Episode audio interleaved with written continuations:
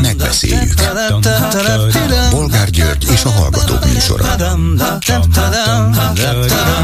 A műsor telefonszámai 061 387 84 52 és 061 387 84 53. Jó napot kívánok a Klubrádió mikrofonjánál, Bolgár György. Mai műsorunkban beszéljük meg, hogy egymásnak adták a kilincset Budapesten a vezetők. Ezzel a főcímmel jelentkezett ma a fő kormány szócső a Magyar Nemzet. Alcímben hozzátéve, hogy a világ sajtó szerint is Orbán Viktor olcsó gázt biztosítana országának.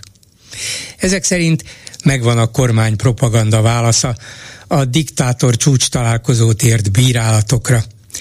Vezetőkről van tehát szó, nem diktátorokról, nem egyről, hanem sokról, mert Orbán Viktor annyira fontos ember, hogy miatta lám ennyien gyűlnek össze. Ő pedig közben a haza érdekében olcsó gázt szerez tőlük, mert ilyen furfangos és gondoskodó a mi vezérünk. De ki mondta egyébként, hogy az azeri, a török vagy a katári gáz olcsó, és főleg mire elég ez a nagyon kevés, nagyon kis mennyiség, amit nekünk ígértek legalábbis eddig. Hát félek, hogy nem sokra, de nem ez a lényeg. A lényeg, hogy Orbán mindent tud.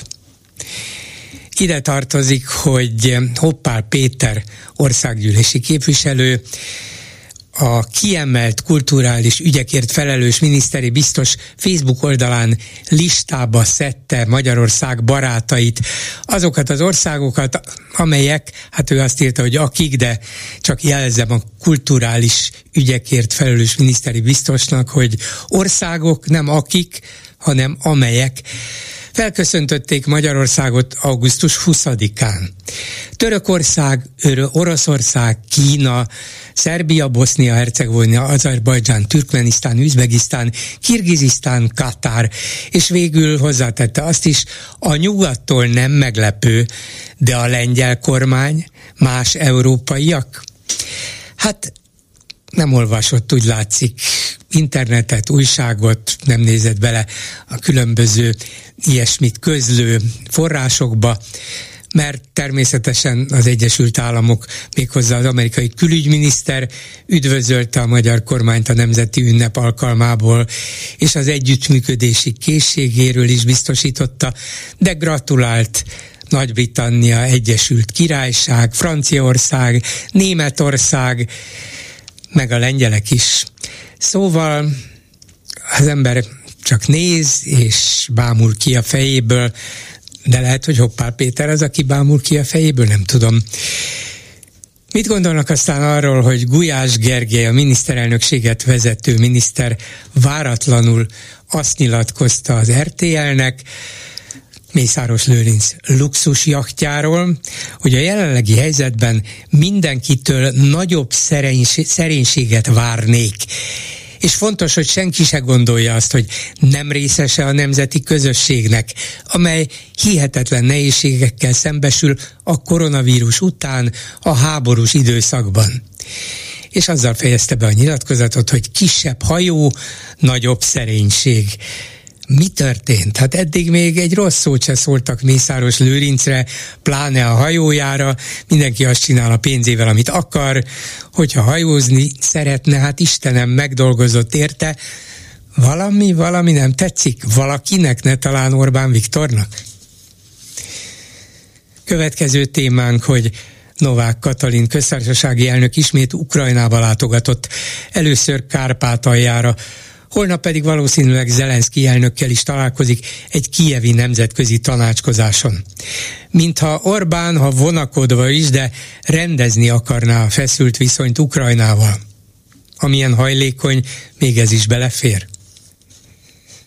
Mit szólnak ezen kívül ahhoz, hogy miután a Fideszes média teljes erővel beleszállt a jogvédők Kőszeg Ferencbe, rögtön a pedofília védelmezésével megvádolva őt, csak azért, mert egy tévéinterjúban tizenévesek és idősebbek érzelmi kapcsolatait nem volt hajlandó kapásból elítélni. Most a Hír TV-be igazolt Pálfi István volt kereszténydemokrata képviselő, majd írországi nagykövet, első munkanapján készített interjújában azt mondta, hogy bizonyos türelemmel kell lenni a pedofil betegséggel szemben. A műsor videóját azonban nem sokkal később elérhetetlenné tették. Hát ez többszörösen kínos, nem? A fagyi visszanyalt.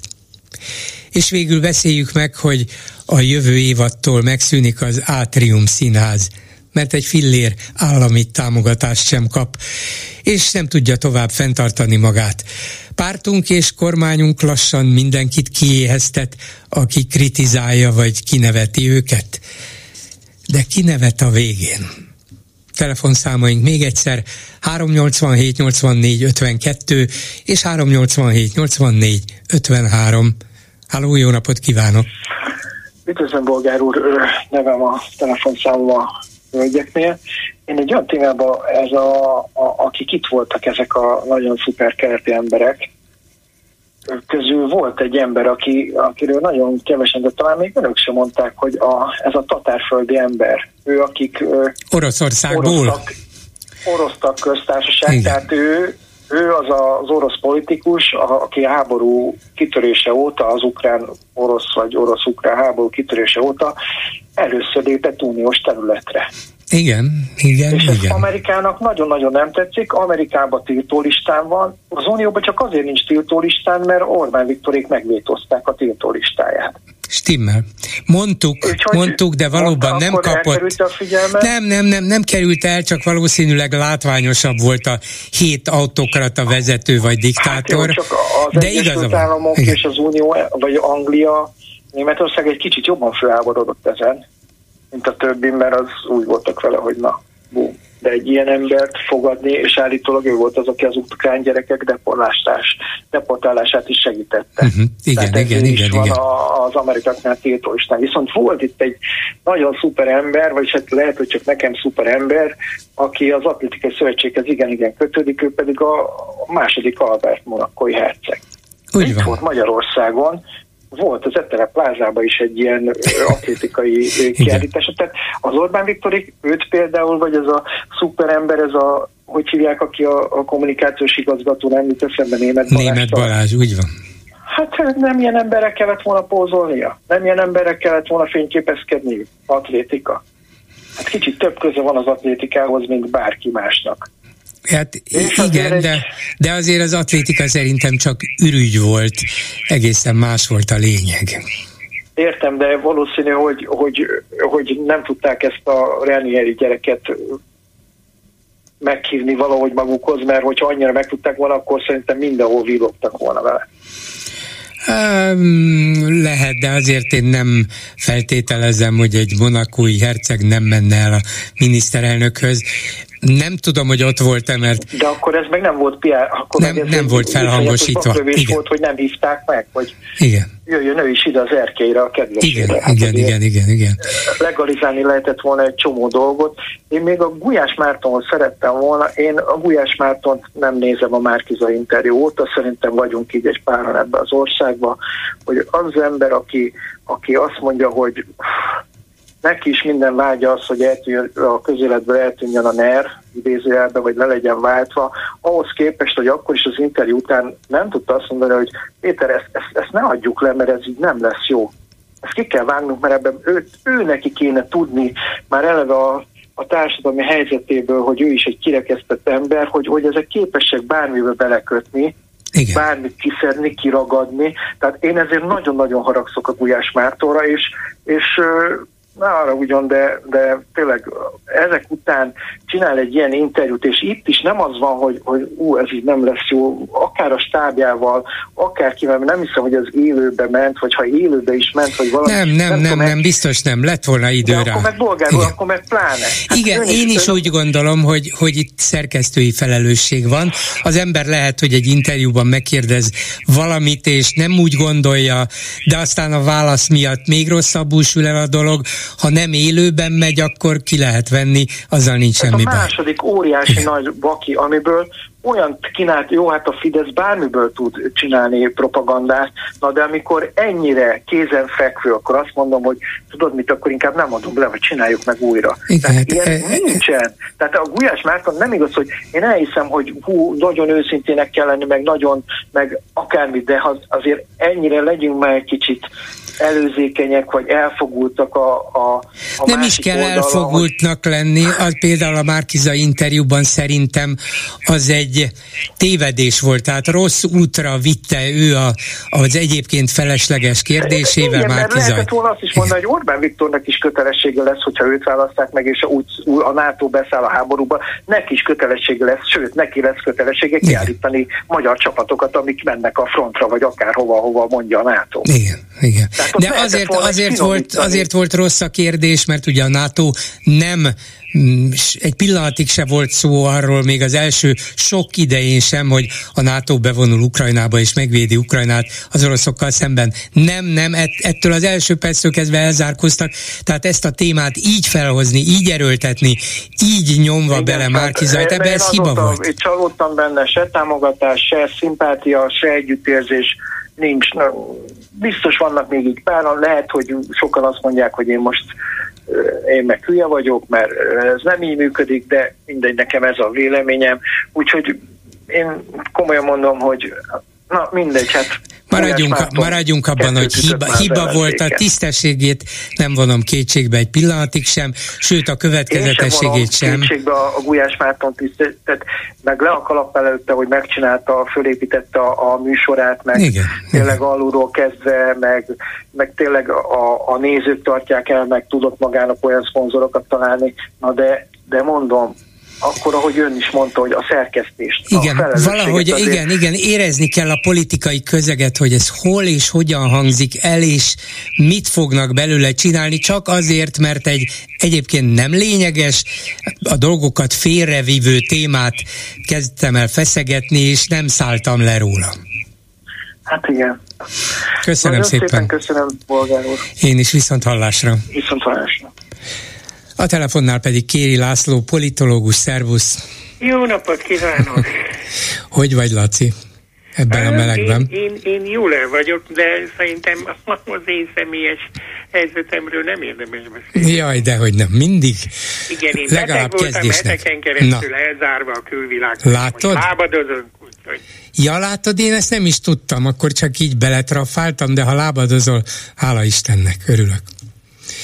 Szóval arról akartalak kérdezni, hogy engem meghökkentett. Tegnap Radnóti Sándorral néhány percig érintettük is a dolgot, de meghökkentett a napokban, hogy Orbán Viktor kitett egy rövid videót a TikTokjára, mert már olyanja is van neki. Fiatalok kérdezik, hogy milyen filmeket ajánlana nekik, és ő elmondta, hogy hát a tűz van, babám, meg a szigorúan ellenőrzött vonatok meg ugye egy hónappal ezelőtt, amikor meghalt Milán Kundera, a kiváló cseh író, akkor megemlékezett róla a Facebook oldalán, hogy elment egy őrző, a közép-európai értékek őrzője. És nekem az jutott eszembe, hogy de hát ez a mi nemzedékünk nagy csehszlovák új hullámja volt, és a, az úgynevezett 68-as reform nemzedék nagy művészi reménysége, és Kundera is annak a korszaknak volt az egyik emblematikus írója, hogy jön ide Orbán Viktor, hát egyrészt azt mondtam, hogy ne vegye el már tőlem ezeket, másrészt nem az, mert nem, nem, nem, nem, nem, ez, csak ez, ez a 80-es évek második felébe a kollégiumban Na, egy ezt akartam kérdezni. elterjedt vonzalom volt, a cseh kultúra iróniája Aha. iránti vonzalom.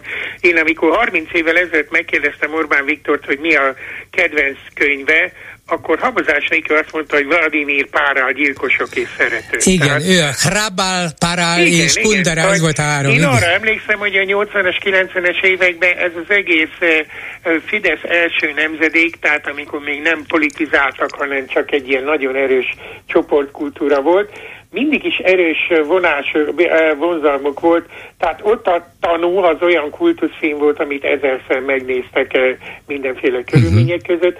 Ott a, például a fiúk között a, a rejtő kultusz az olyan erős volt, hogy még még a korai miniszterelnöksége idején is rendszeresen megszólalt, mint, mint rejtőjedő nagy rajongója, és amikor a Kerényi ezt a sorozatot csinálta, tudod, ezt a magyar kultúra igen. Akkor például az egyik ilyen rejtőkönyvnek a szemépen Orbán volt az ajánlója előszó írója. Tehát itt azért voltak nekik is fiatal korukban olyan kulturális gyökerei, amiben iszonyúan erősen hatottak egymásra, amíg együtt éltek, aztán amikor meg a párt összeverte őket, akkor is szóval a a kezdeti Fidesz az első néhány év az egy hihetetlen összetett kulturális képződmény volt. Ha van türelmed, rögtön mondok Hát éppen ezt, akar, éppen ezt akartam tőled kérdezni, mert gondoltam, hogy te ezt ismered, láttad. Hát egyrészt a, a kollégiumban, a, főleg a nők, a, a három későbbi feleség, a Anikó, a, a Tünde és a Honecági, aki később Fodor Gábor első felesége lett,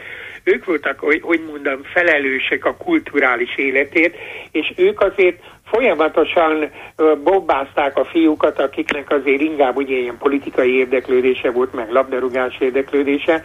Tehát a három lánynak, meg a körülöttük levő barátoknak nagyon erős kötődése volt a korabeli progresszióhoz, színház, film, zene mindenben, és nagyon erős kulturális életet tartottak fönn a Bibó kollégiumban. Aztán ehhez a Fidesz alakulásakor tapadt egy nagyon erős angol száz radikális befolyás. Rögtön mondok két nevet, és tudod fog mondani. Hát az első szóvivők és az első ilyen megjelenítők a Fidesznél a Vágvölgyi volt, meg a Bozóki. Ugye nem kell mondani, ja, ja, hogy ők mennyire más. Sőt, az első kötetet a Fideszről Bozóki Andris állította össze a tiszta lappal. Tehát volt egy nagyon erős, up-to-date modern angol száz kulturális befolyás, és aztán a Fideszbe azonnal becsatlakozott egy harmadik szál a német Zsolték révén, akik viszont halatlan tudatosan törődtek a határon túli magyar kultúrával, főleg Erdéllyel. Tehát csak azt akarom neked mondani, hogy a, a Fidesz formálódási idejében hihetetlen sokféle hatás érte őket. A Miszlivecnek nagyon nagy befolyásuk volt rá, akik egy elég erőteljes korabeli ilyen, ilyen kritikai közgazdaságtant, a, a, a, hogy is mondjam, ezt a, ezt a, a ma már globalizmusnak mondanák, de ezt a, a Andi, André Gundelfrank, meg, meg Wallenstein, meg mások által képviselt ilyen világban való kritikai gondolkodást is erősítették, tehát nem nagyobb mondhatod ám, hogy a, a, az induló időszakban ne lett volna nekik egy hihetetlen sokféle, nagyon sokszából szövődő, és a kor fiatal értelmiségi helyhez képest első osztályi kultúra, amiben beletartozott az is, hogy a mi korosztályunktól simán átvették azt, ami, amit használhatónak véltek, és például a cseh kultúrához való vonzódás az ilyen volt. Igen, nem is gondoltam, hogy ne lettek volna akármilyen kulturális példaképeik és kedvenceik. Egy pillanatig nem akartam őket ebből a szempontból lebecsülni, csak azt hökkentett meg, hogy most 2023-ban Orbánnak hirtelen két ikonikus cseh film jut az eszébe, ami pedig hát ahhoz a 68-as nemzedékhez tartozik, amelyet viszont ő, hát ha nem is kiírtani akar, de lenyomni a földbe, hogy na azoknak vége, azok voltak a mi ellenfeleink, azzal kulturálisan végezni kell. Gyuri, hogyha ez lenne az egyetlen ellentmondás az Orbáni beszédek között, egyetlen egy megnyilvánulása is tele van kiáltó ellentmondásokkal, én inkább úgy mondanám ezt, hogy ebben az emberben 60 éves korára lerakódott 10 éves korától minimum 5-6 kulturális réteg, és szituációja válogatja, hogy mikor mit tart éppen fontosnak, aminek egyrészt az az oka, hogy eleve mindig is vonzódás volt ahhoz, hogy ő, ő mindig a közegnek beszél. Tehát mindig azt a pillanatot akarja megnyerni, azt a közönséget, azt a szituációt, amiben szerepel, és hogy a sokféle örökségéből éppen mit mozgósít ilyenkor, azt, azt szerintem ember nem tudja rajta kívül.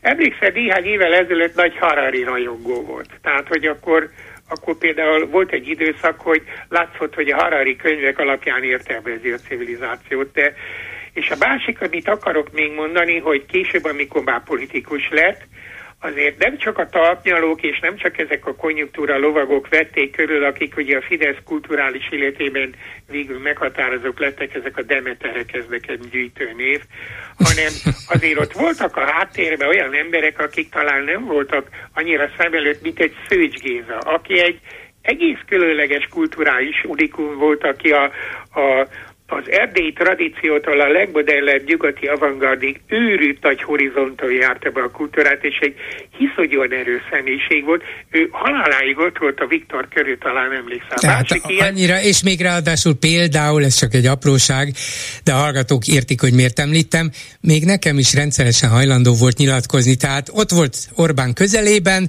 de ez nem rettentette el attól, hogy a klubrádiónak nyilatkozzék, mint miniszterelnöki tanácsadó. És az én nagy hatással voltam, és van még egy dév, aki most már meghalt, az nem nagyon emlegedik. Tellér Gyula egy egész különleges képződménye volt ennek a hazai szellemi tervelésnek, aki a, a, mit én, a Magreb kortás lírától kezdve a, a magyar ilyen, ilyen modernizációs irodalomig őrült nagy ismeretrendszerrel rendelkezett, és sokáig töltötte be Orbán körül az ilyen stratégiai gondolkodói szerepet. Szóval ő, ő nem annyira szerepelt nyilvánosan, mint ami ilyen módon nagyon nagy befolyással volt. Tehát az Orbáni kulturális rétegek, hogy aztán mondjak még egyet, amit ő talán eldobod magad, amikor én 30 éve ezelőtt kérdeztem, hogy Viktor, mi a kedvenc filmet, havazás nélkül tudod, mit mondott? Nem. A, volt egyszer egy vadnyugat, és így eltártottam a szám, hogy azt a dögunalmas filmet, amiben órákig néznek, és hogy ki fog először nézni, mit tudtál, azt mondja, hát azt mi legalább 15-ször megnéztük, és na mi Jézus Mária. És aztán ezt később megkérdeztem az Andortól, aki nagy haverja volt, tudod, Nagy Andor volt. Igen, aztán. igen. És ő is megerősítette, hogy igen, rendszeresen mentünk megnézni csapatokba a, volt egyszer egy vadnyugatot, mert, és akkor Viktor többször is nyilatkozott erre a film, hogy abba a fájdalom, a rezignáció, az elfolytottság, a várakozás, az minden benne van, hogy volt egyszer egy vadnyugat, az a világ teljes univerzum, és egyszer azt mondta nekem, és hát a kis csávó megfizet a végén mindenért, mondom, Jézus Mária, ezt is már pár programként néztem. Szóval azért mondom neked ezt a mozaik darabot, hogyha valaki egyszer komolyan veszi az Orbáni világképet, akkor őrült sokféle tényezővel találja szembe magát, és hát nyilván van egyfajta nyilatkozási kényszere, hogy ő mindig mindenütt mindenről megkérdezik, és, és akkor megpróbálja aktuálisan a, a politikai helyzetével, érdekeivel összehozva mondani, hogy mit szeretne most a fiataloknál ezt a régi Orbánt, ezt, a, uh-huh. ezt az ironikus, kritikus, a, a rendszert mindenestől kiröhögő Orbánt idézte föl, ilyen is volt. Ő is, meg a Fideszben Szerinted is sokan... van még ma is valamilyen kulturális, hát nem is mondom, hogy érdeklődés, az talán van ideje, valószínűleg kevesebb, de van olyan új kulturális többlet, ami eljut hozzá, mert politikai irodalmat olvas, előszeretettel mutogatja is az íróasztalát, de kultúrát például nem szokták őt színházban látni. Hát és én találkoztam vele színházban 2010 előtt azóta nem, Akkor több ideje volt. óta semmiféle kapcsolatom nincs ezzel a fidesz itt őszintén szóval nem is hiányzik nekem, mint hogy ők se hiányolnak engem, tehát fogalmam nincs, hogy mi történik ebben az értelemben 2010 óta. Azt persze látom, hogy kiket szabadít el a Fidesz ilyen hivatalos kultúra teremtő pápáként a közéletben, és ilyen szempontból például ez a Békés, Békés Márton. Na, az az, Békés Márton, úgy Na, van. őt, őt láttam egy ilyen stratégának, aki, aki ilyen Gramsit megpróbálja a Fidesz nyelvre lefordítani, és ezt a kulturális hegemónia teremtést, aminek aztán a gyakorlati kivitelezője az Orbán Balázs a maga NCC-jével, tudod, a Batian Corvinus. Maga NCC-jével és, és nagyon sok százmilliárd forintjával. Igen, igen, hát igen, és aztán ahhoz képest, hogy mekkora a befektetés, milyen anyagi háttér és, és milyen kivételes történelmi esélyeik vannak, az képest iszonyú zagyvaságot művelnek, hogy azt hiszik, hogy ők, ha már politikai hatalom van, ha már média hatalom van, ha már gazdasági hatalom van, akkor bár csak egyetlen egy hiányzik a kulturális hatalom, amiben beleértendő az is, hogy olyan film készül, amit mi akarunk, olyan könyvet adnak ki, amit mi akarunk, olyan remekművek születnek, amire mi mondjuk, hogy remekmű. Hát ez már amikor ugye egy rezsim a saját paródiájává válik, úgyhogy én nagyon örülnék neki, ha Orbán elkezdené nézni a szigorúan ellenőrzött vonatoktól, de leginkább a, a tűz van babábig, mert a tűz van babában, ha még egyszer megnézi mostanában, akkor láthatja a saját rendszerének a kulturális és morális. És, és szerinted, is, úgyhogy... szerinted meg fogja nézni? Mert azt, hogy kimondja, és akkor össze is kacsint a, a nézővel, de megnézi, vagy, vagy ezen már túl vagy? Már hát, ezen, ezen, ezen nem, nem, nem gondolkodik el? Nem, nem érdekel. Én inkább egy ezt a momentary lapse of reason tudom be ezt a ezt, hogy, hogy akkor eszébe jutott az uh-huh. egykori jobb énje, hogy ha ugye fiataloknak beszélt. Igen. És fiataloknak adott tanácsot, Ugyan. és eszébe jutott egy pillanatra a saját fiatal korának kultúrája. Hát meg az is lehet, hogy nem jutott eszébe a mából semmi, mert most nem feltétlenül jár moziba, színházba, nem feltétlenül olvas irodalmat, nem, csak most politikai ez a irodalmat. probléma foglalja Igen. le, hogy mi lesz a kínai-amerikai konfliktussal a világban, és egy kicsit nevetséges, amikor magyarországi horizontról szeretné átgondolni és modellezni ezt, és befolyásolni. És, és így van, majd mi teremtünk magam. békét nem csak Ukrajnában, igen, hanem a igen, kínaiak igen. és az amerikaiak között is, már ha hallgatnak ez a mostani tusványos, hihetetlenül árulkodó lélektani korkép róla, hogy, hogy ilyen mértékben elvetni a súlykot, hogy kinőttem én már az országot, de Európát is, úgyhogy... Így van. Ide nekem az egész világot is. Szóval Köszönöm. Szóval, Igen. Figyelj, összetett személyiségű ember, aki egész életében habzsolt mindent, kultúrát is. És a habzsolás az, az, azzal is jár, hogy nincs neked időd emészteni. Tehát egy, egy gyökeresen elektítes értéklenő kultúrát ugyanúgy rá tudsz habzsolni az előzőkre, amit ahogy megelmésztetted volna, és akkor amikor te megnyilvánulsz kulturális dolg, dolgokban, az olyan, mint amikor a kaleidoszkópot a kezedbe adják és forgatod, tudod? Hogy másodpercenként egészen más összetételű mozaik képek állnak össze. Köszönöm szépen Kéri Lászlónak, lábadoz tovább, de gyorsan. Igen, minden Köszönöm, jót szervusz. és vigyázzon mindenki magára. Igyekszünk, te is. Szervusz, minden jót. Minden jót. Háló, jó napot kívánok. Üdvözlöm, Bolgár úr. Telefonszámom hölgyeknél beadva. Már mikor a Kéri László megemlítette a tanút, már tartottam tőle, hogy elébe, elében megy, ami annak, amit én szeretnék mondani. Nekem eszembe jutott, hogy hát szerénység, lőrinc szerénység. Ha én valamit magamban szeretek, az a szerénység. Hát nem. De, de, de, de. Csak, csak annyit szeretnék mondani, hogy ne hagyjuk már magunkat hülyének nézni, meg ne játsszuk el a hülyét ezzel kapcsolatban, hogy a Mészáros jaktozik. Szóval itt az Orbán elküldte a Mészáros jaktozni, hogy lássuk, mit szólnak hozzá. Uh-huh. Most azt, hogy, az, hogy lett egy kis, hát hol lehet elképzelni, hogy ez a fénalfabéta bunkó, ez, ez elmegy gyaktozni, úgyhogy az Orbán nem engedi el. Hát itt ki hiszi ezt el? Hát nem az övé, hát mindenki tudja, hogy se a nem az övé, se a rávaló nem az övé, semmi nem az övé. Semmi. Eddig igaza van, de szerintem azért nem fogják annyira szoros pórázon, hogy még a jaktozásra is külön engedélyt kell kérni. Az ki van zárva, az ki van zárva. Hát őt, nem kell engedélyt kérni, őt küldték jaktozni. Őt küldték. És, nem, és, és küldetése volt nyilván, nyilván ez, ez egy tendencia volt, hogy, hogy, hogy meg kell szondázni a közéleményt, hogy mit szól hozzá, hol a határ. És most be, beleütköztek a határba, beleütköztek ebbe, igen, meg, meg kicapogatták, hogy itt, itt már a határon járnak, tehát innen már ne tovább, egyelőre legalábbis, és ezt is a, az Orbán, ezt is a saját hasznára fordította ebben a szerénységgel. Tehát, tehát ez, uh-huh. amit én szoktam mondani, ez nem ember, ez ördög. Ennek minden sikerül, ennek minden jó, ennek semmi nem tud rossz lenni. Azért én nem becsülöm le Orbán semmiképpen sem, de, de, de sőt, hát hallom, hogy nagyon nem, de azért túlbecsülni sem becsülném túl, mert, mert az, hogy minden sikerül, nem, nem sikerül neki mindent, és még csak azt se feltételezem, hogy azzal azt akartam megtudni, hogy mit szólnak az emberek a jaktozáshoz, de hát miért akarta volna megtudni? Egyszerűen nem engedi Mészárost jachtozni, nem veszünk jachtot. Én nem szeretek jachtozni, úgyhogy... De meg kell tudni. Meg, meg kell, kell tudni, tudni. Hát miért? Egy, hát, hát egy, egyrészt ugye meg kell tudnia több dolog miatt. Ugye az, az, az egy faktum, hogy a, a, a pénzéhez siserehad, az a válsággal nem lett jól lakottabb, vagy nem lett visszafogottabb, őt nekik most is kell, hogy jussuk. Sőt, több kell nekik, nem, nem annyi, hanem még több kell.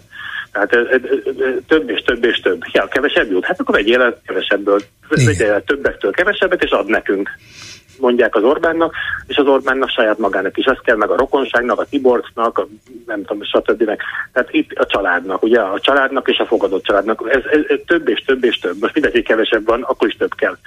Na most ez egy, ez egy dolog, ez egyszer egy, egy tény.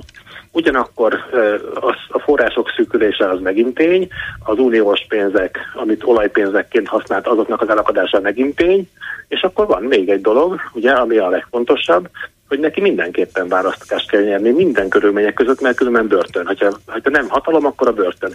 És jövőre választás lesz, ha nem is, ha nem is országgyűlési választás, de egy komoly megméretés az önkormányzat és az Európai Uniós választás.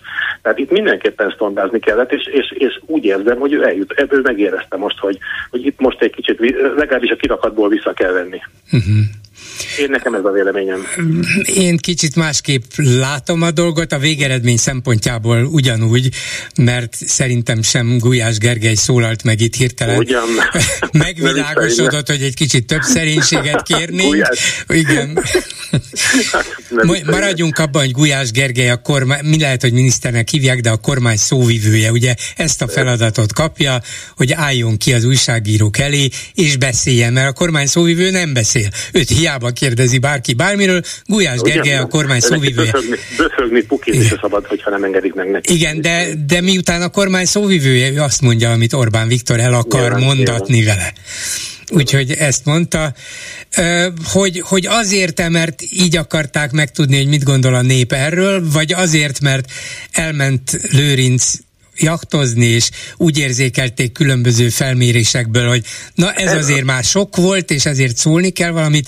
Én az utóbbira tippelek, de az is lehet, hogy önnek van igaza. Igen, hogy elküldték a mészárost, hogy, hogy meglássák, hogy megszondázzák a közöleményt, és a, és a szondázásnak ilyen eredménye lett, és erre ilyen parodisztikus módon reagáltak. Ha már az Orbánnak, a Kéri szerint kedvence volt a tanú, hát akkor ez most visszaköszönt ez a szerénység. szerénység, lőrinc, szerénység. Igen, igen. Hát a lőrinc, a lőrinc elég, elég szerény egyébként, mert hát, mert hát azért minden oka megvan arra, hogy szerény legyen, ahogy ezt annak idején uh, Churchill mondta. Ugye a Hitlerről, hogy Mr. Hitler nagyon szerény ember, és erre minden oka meg is van. Hát a Lőrinc is nagyon szerény ember, és erre minden oka meg is van, hát szóval ez kétségtelen. Na mindegy, szerintem, szerintem így vannak leosztva alapok, itt minden lap, minden, minden Orbán kezébe fut össze itt. Se a Gulyás, se a Lőrinc, senki nem nincs. Ővé a kártya, ő kever és ő oszt, ez biztos. Ővé a hatalom, dicsőség, igen, igen, minden. De hogy meddig, hogy mindörökké, azt nem tudom, de na mindegy, meglátjuk. Köszönöm, Köszönöm szépen, szépen viszont hallásra. A telefonnál pedig Hargitai Miklós, a Népszava munkatársa volt, MUOSZ elnök, szervusz! Szervusz, jó napot kívánok a hallgatóknak!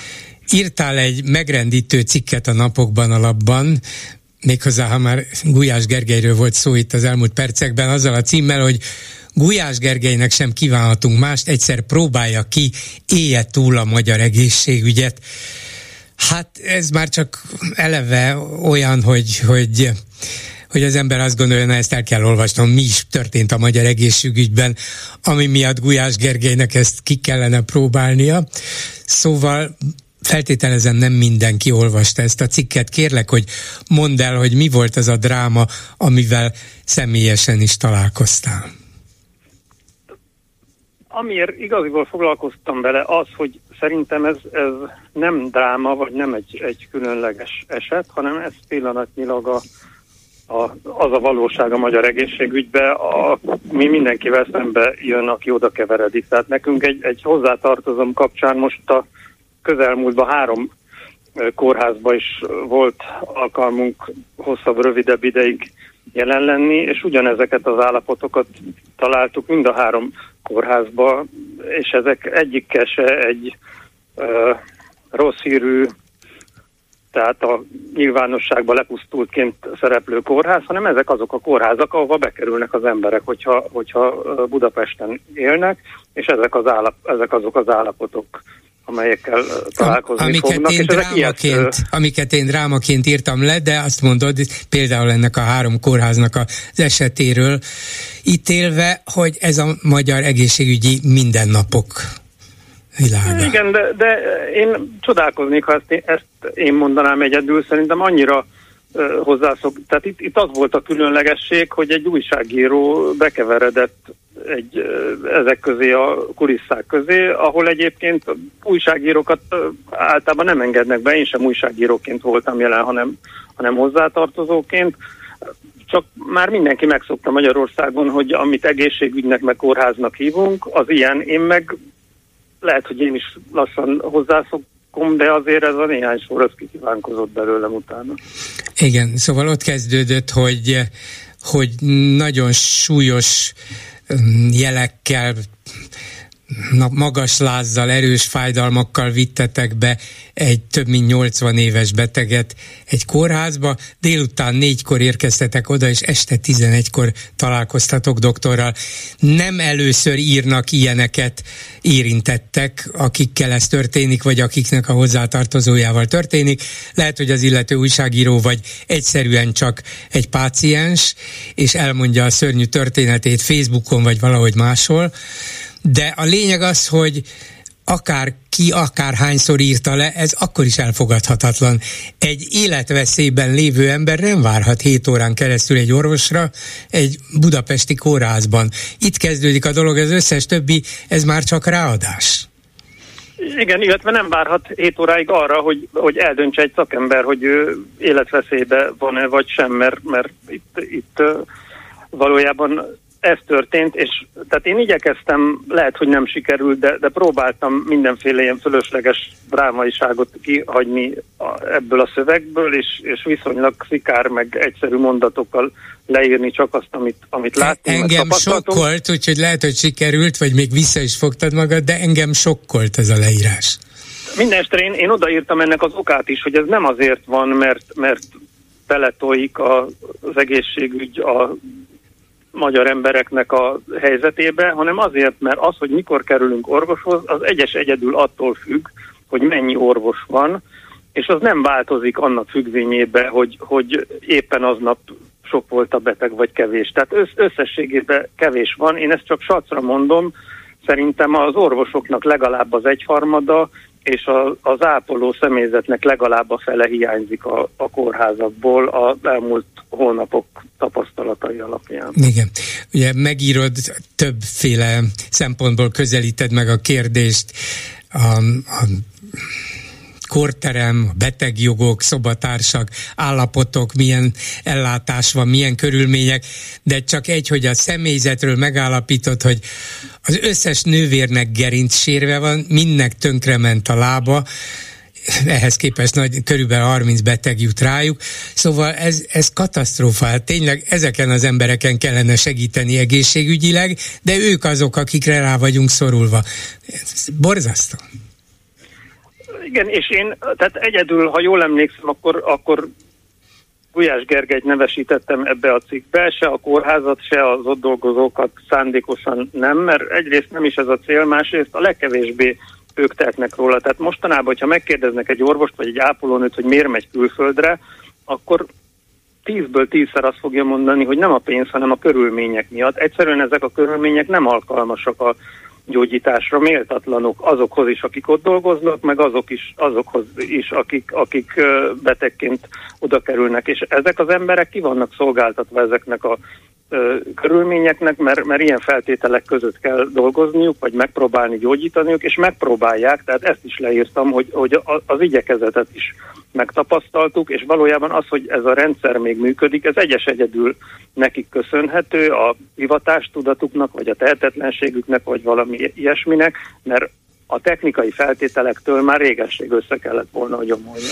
De erre mondják azt az egészségügyel foglalkozó szakemberek, legyenek azok orvosok, vagy például közgazdászok, hogy igen, igen, látjuk, hogy romlik, fokozatosan romlik az egészségügy helyzete, de nem tud összeomolni, mert még mindig lesz valaki, aki végül valahogy késve nehézkesen, a feltételek nélkül is valamilyen ellátást nyújt a betegnek, aztán a beteg vagy túléli, vagy nem, az egy másik kérdés, de mindig lesz egy kórház, amelyik fölveszi, mindig lesz valamilyen köpenyes ember, aki, aki ellátja, meghallgatja, csinál valamit, csak éppen azt nem csinálja, hogy az emberrel tisztességesen bánva, nem megalázva, megpróbálják őt minél gyorsabban Valamit hagy mondjak erről, mert persze olyan ez, mint az oktatás, hogy tulajdonképpen már, már összeomlott, csak az, az nincs valami dedikált ponthoz kötve, hogy mit nevezünk összeomlásnak. Mondok két példát.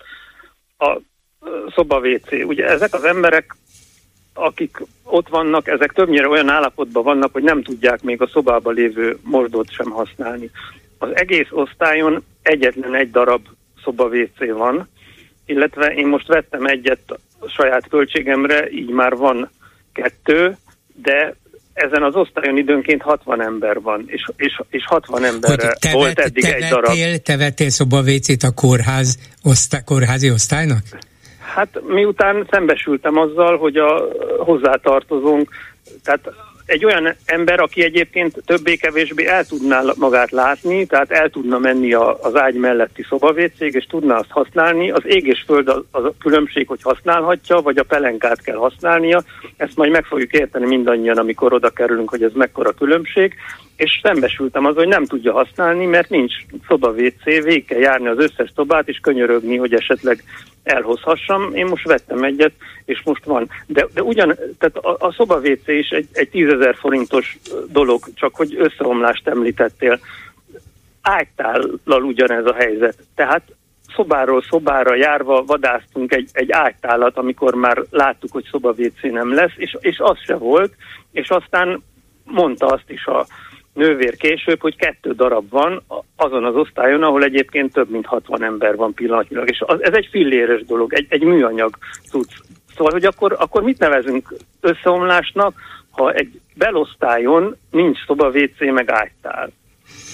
Nem tudom, mit nevezünk összeomlásnak, de miután te nem egészségügyi újságíró vagy alapvetően, hanem politikai újságíró, miért nem érzékeli miközben nyilvánvalóan mindaz, aki megjárta a kórházakat, és mindazok a hozzátartozók, akik ezt látták végig, kísérték végig, kínlódták, és megvan róla a véleményük, ez sok-sok százezer ember, de néhány év alatt ez mégiscsak több millió ember.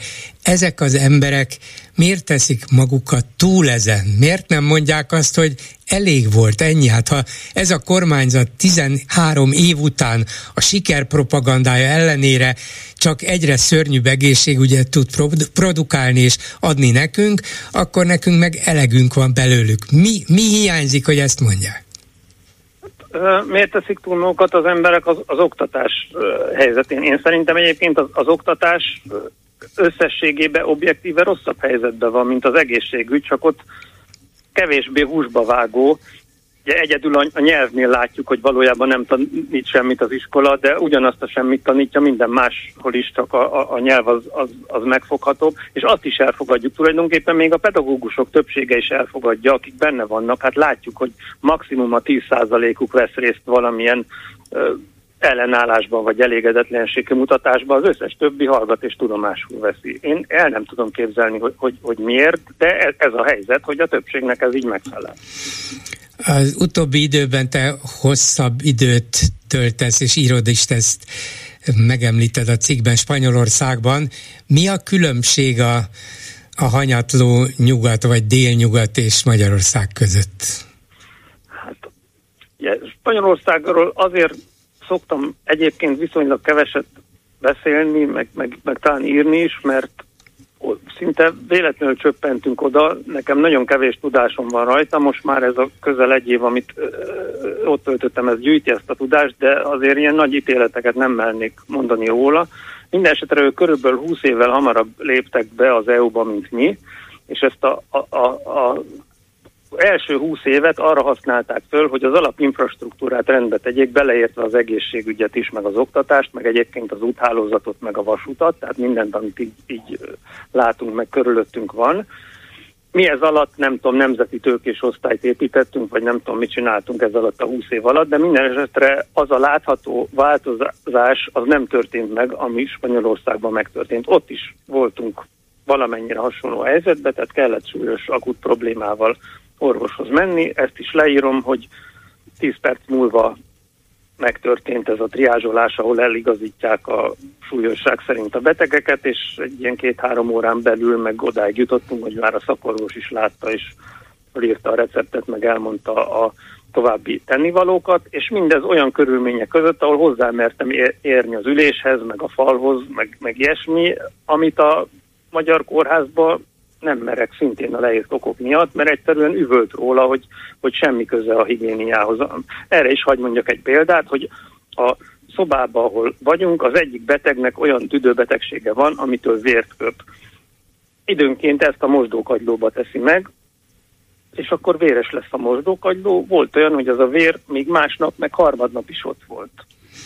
Ez, ez elképzelhetetlen Spanyolországban. Tehát az egész biztos, hogy, hogy, hogy emiatt fejek hullanának. Igen. Gulyás Gergelynek sem kívánhatunk mást, hogy egyszer próbálja ki és élje túl a magyar egészségügyet. Orbán Viktornak se kívánhatunk más, de el tudod képzelni, hogy bármikor ilyen helyzetbe kerülhetnének. Lehet, hogy tudnak róla, még az is lehet, hogy eléjük dugnak egy ilyen cikket, bár nem, nem, ez nem valószínű, de elvileg tudnak arról, hogy ilyen a helyzet. Mitől változtatnának? teljesen ki van zárva, hogy ilyen helyzetbe kerülnének utaltam erre is a cikk elején, hogy Magyarországon fölépült egy alternatív egészségügyi ellátórendszer, és ez, ez nem a magánegészségügy, amiről beszélek, ez egy állami, a politikai elit számára, és ők azt használják, ott nincs sorbaállás, ott a legjobb műszerek vannak, ott a legjobban megfizetett orvosok gyógyítanak. Ők ezek a körülményekkel soha nem szembesülnek. Hát emlékszünk, amikor a Elsimon László, az édesanyja kapcsán mégiscsak szembesült vele, és akkor, hogy dőlt belőle a felháborodás, meg sokolta ő gyakorlatilag a valóság, mert ő nem ehhez az egészségügyhöz van szokva. Csak hát mondanám neki, hogy pajtás, mi meg 9,5 millióan ehhez, mi ezt kapjuk 13 évnyi emelkedés után. Köszönöm szépen Hargitai Miklósnak, a Népszava munkatársának. Szervusz, minden jót és jobb Szervusz, egészséget. hallásra. Köszönöm szépen. Egy hallgató a vonalban, jó napot kívánok! Jó napot kívánok! Üdvözlöm Bolgár úr, és köszöntöm a hallgatókat. Egy nagyon rövid információt szeretnék megosztani önnek Igen. a türelmes pálfűval kapcsolatban. Igen. A ominózus 11 perces riport, amelyet a Márkizai Péterrel készítette a, a Pálfi úr, bár ez a idézőjelben állom, megtalálható egészen pontosan Márkizai Péternek a Facebook oldalán. Aha. Tehát, hogy oda belép, az egész 11 percet érdemes meghallgatni. Szerintem a hozzáértők ezt majd, akik ilyen újságíró iskolába tanítanak, a felkészületlenség példájaként fölhozhatják ezt a 11 percet. Egyszerűen csodálatos. Igen? Na Igen, jó, kösz, köszönöm az információt. Márkizai Péterrel a Hír TV által leadott 11 perc ott megvan, tehát onnan nem radírozták le. Hát onnét, onnét nem tudják, nem onnét még nem tudják leradírozni. Illetve tudnák, csak még nem mernék azért a Facebookon keresztül ezt elintézni. Köszönöm, köszönöm szépen, köszönöm. Viszont hallásra. Viszont hallásra Háló, jó napot kívánok! Jó napot kívánok, Bolgár úr! Sok szeretettel köszöntöm Önt és a Klubrádió hallgatóit. Kocsis Krisztina vagyok Németországból. Parancsoljon! A kórházi e, dolgokhoz szeretnék hozzászólni, egészen friss élményeink vannak, ugyanis e, augusztus 4-én e, Balatonon voltunk, ott nyaraltunk, és a férjem éjjel elesett, és e- eltörte a második lágyéki csigolyáját. Hát aztán hétfőn végül is elmentünk a Marcali kórházba, mert nagyon fájt neki, ott megröntgenezték, és azt mondták, hogy hát igen, ez törés, és átutaltak minket a Kaposi Mor oktató kórházba, pár óra után jött is a mentős elvitene, és akkor ott kezdődött. Én ugye visszamentem Balaton Mária fürdőre, vinni cuccot a férjemnek, és valahogy nem gondoltam rá, és nem is tudtam azt, hogy mindent kell vinni. Mi ez nem vagyunk hozzászokva, mert 45 éve itt élünk már, és akkor kiderül, hogy se villa, se kés, se kanál, se pohár, se WC papír, se közös semmi nincsen. Ja, és akkor hozzájön az, hogy a férjemnek megtiltották szigorúan, hogy fölkeljen.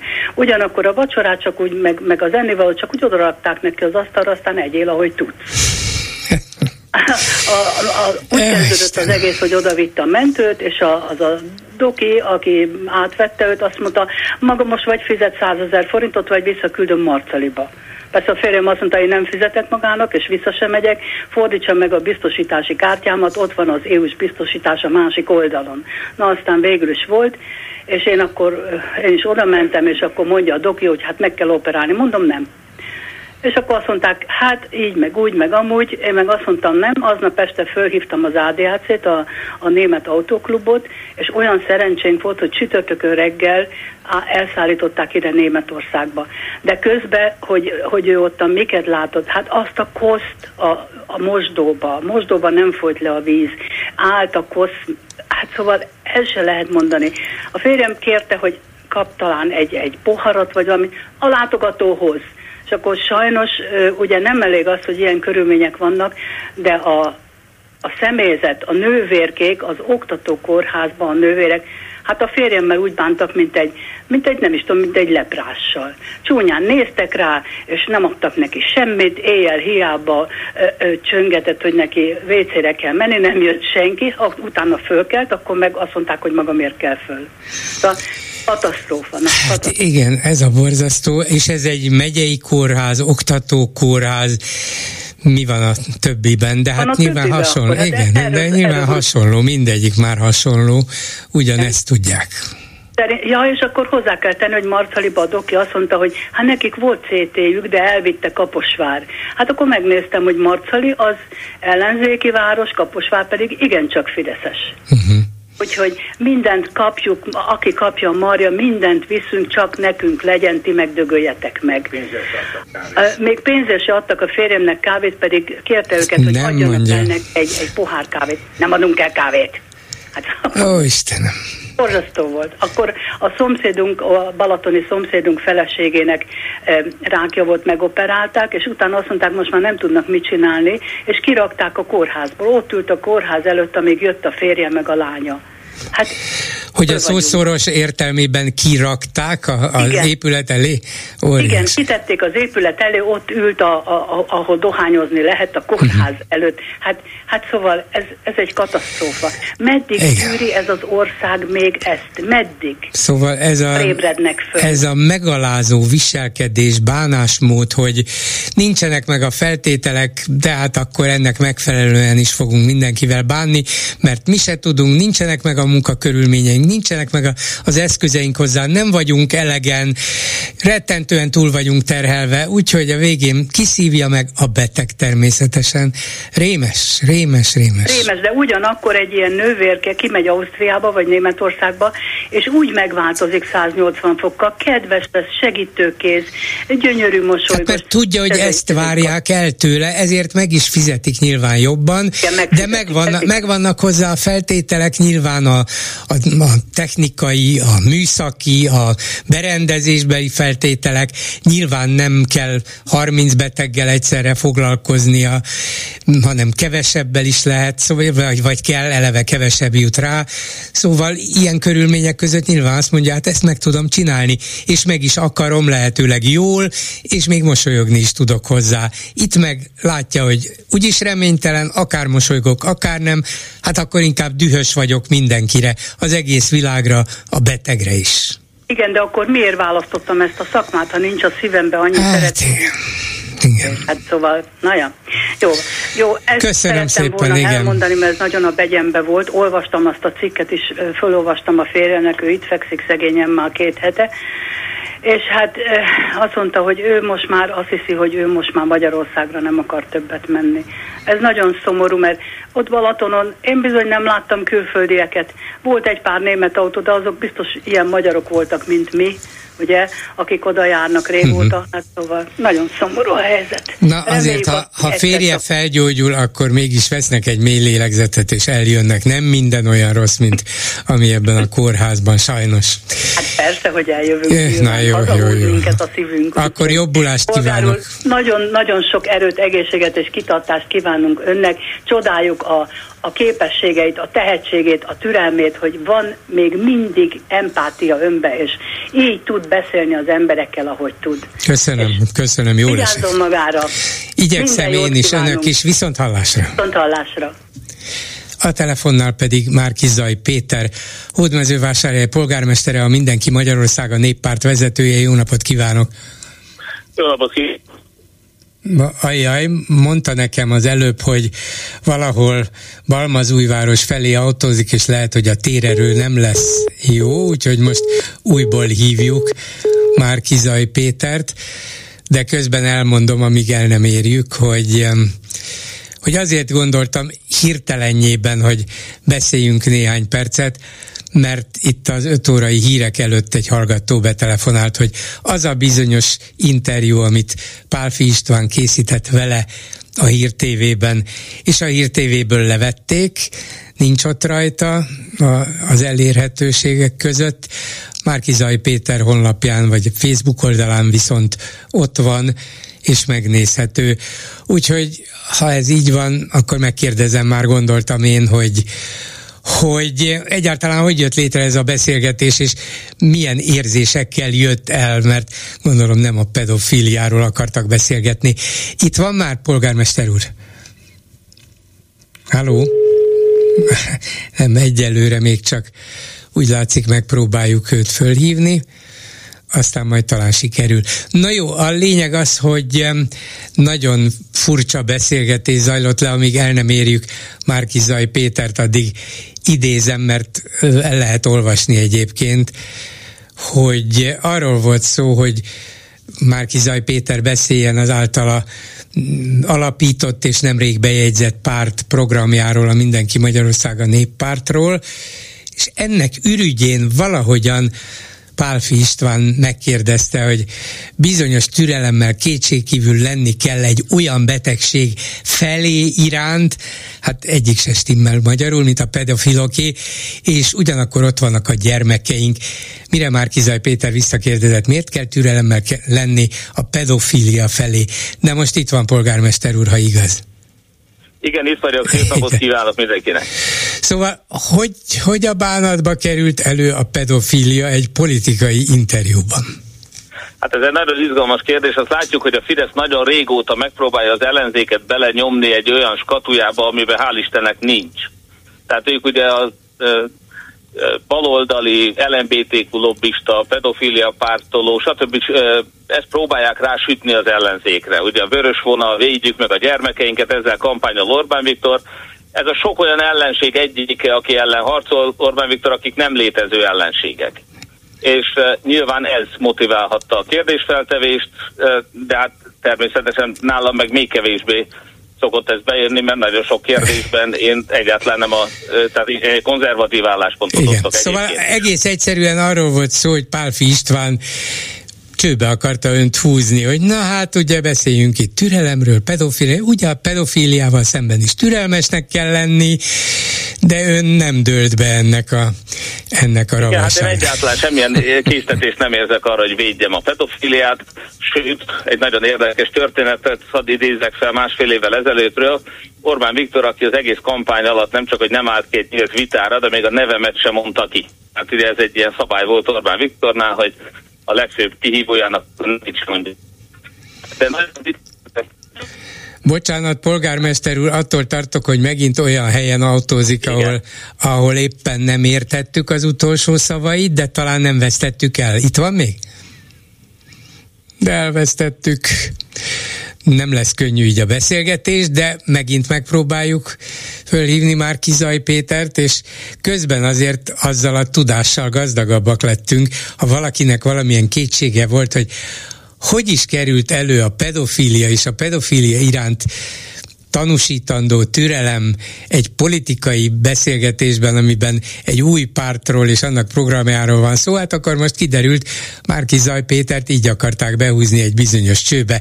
Itt van polgármester úr, ugye? Megint? Igen, most, most hallatik, ugye? Igen, most hallani. Jó, ebben a pillanatban itt van térre, akkor hagyjuk. Igen. Nem nagyon. Ki, ki kell ábrándítanom, itt se nagyon van. Itt is elmegy a szavainak fele az érthetetlenbe.